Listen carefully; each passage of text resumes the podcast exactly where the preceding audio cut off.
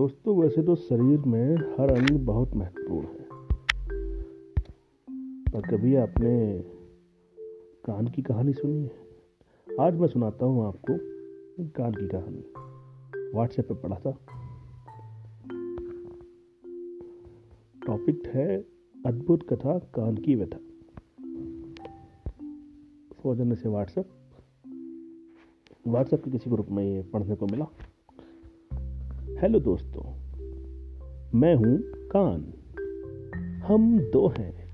जुड़वा भाई हैं, लेकिन हमारी किस्मत ही ऐसी है कि आज तक हमने अपने दूसरे भाई को देखा तक नहीं।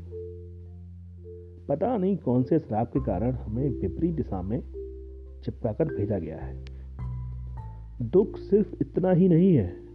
हमें ज़िम्मेदारी सिर्फ़ सुनने की मिली है। गालियाँ हो या तालियाँ अच्छा हो या बुरा, सब हम ही सुनते हैं। मगर बाद में धीरे धीरे हमें खोटी समझा जाने लगा।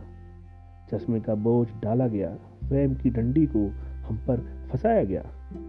ये डर सहा हमने। क्यों भाई? चश्मे का मामला तो आँखों का है। तो हमें बीच में घसीटने का मतलब क्या है? बोलते नहीं तो क्या हुआ? सुनते तो है ना।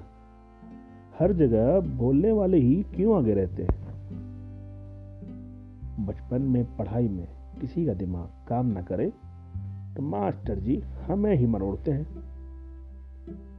जवान हुए तो आदमी, औरतें सबने सुंदर सुंदर लौंग, बालियाँ, झुमके आदि आदि बनवाकर हम पर ही लटकाए। छेदन हमारा हुआ, तारीफ़ मुँह की हुई। और तो और श्रृंगार देखो। आँखों के लिए काजल, मुँह के लिए क्रीम, होठों के लिए लिपस्टिक। हमने आज तक कुछ मांगा हो तो बताओ। कभी किसी कवि ने, शायर ने कोई तारीफ़ ही की हो तो बताओ। इनकी नज़र में तो आँखें, होठ, गाल, यही सब कुछ है। हम तो जैसे इसी मृत्यु भोज की बची खुची दो पूड़िया है। उसे उठाकर चेहरे के साइड में चिपका दिया। और तो और, कई बार बालों के चक्कर में हम पर भी कट लगते हैं। हमें डिटॉल लगाकर पुचकार दिया जाता है। किसको कहें, बातें बहुत सी हैं।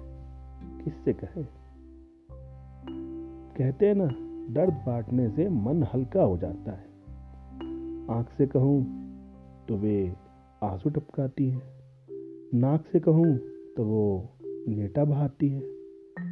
मुँह से कहूँ तो वो हाय हाय करके रोता है। और बताऊँ, पंडित जी का जनेऊ, टेलर मास्टर की पेंसिल, मिस्त्री की बची हुई गुटके की पुड़िया, सब हम ही संभालते हैं। और आजकल ये नया नया मास्क का झंझट भी। हम ही झेल रहे हैं। कान नहीं, पक्की खूंटियाँ हैं हम। और भी कुछ टांगना, लटकाना हो तो लाओ। हम दोनों भाई तैयार हैं। लटका लो।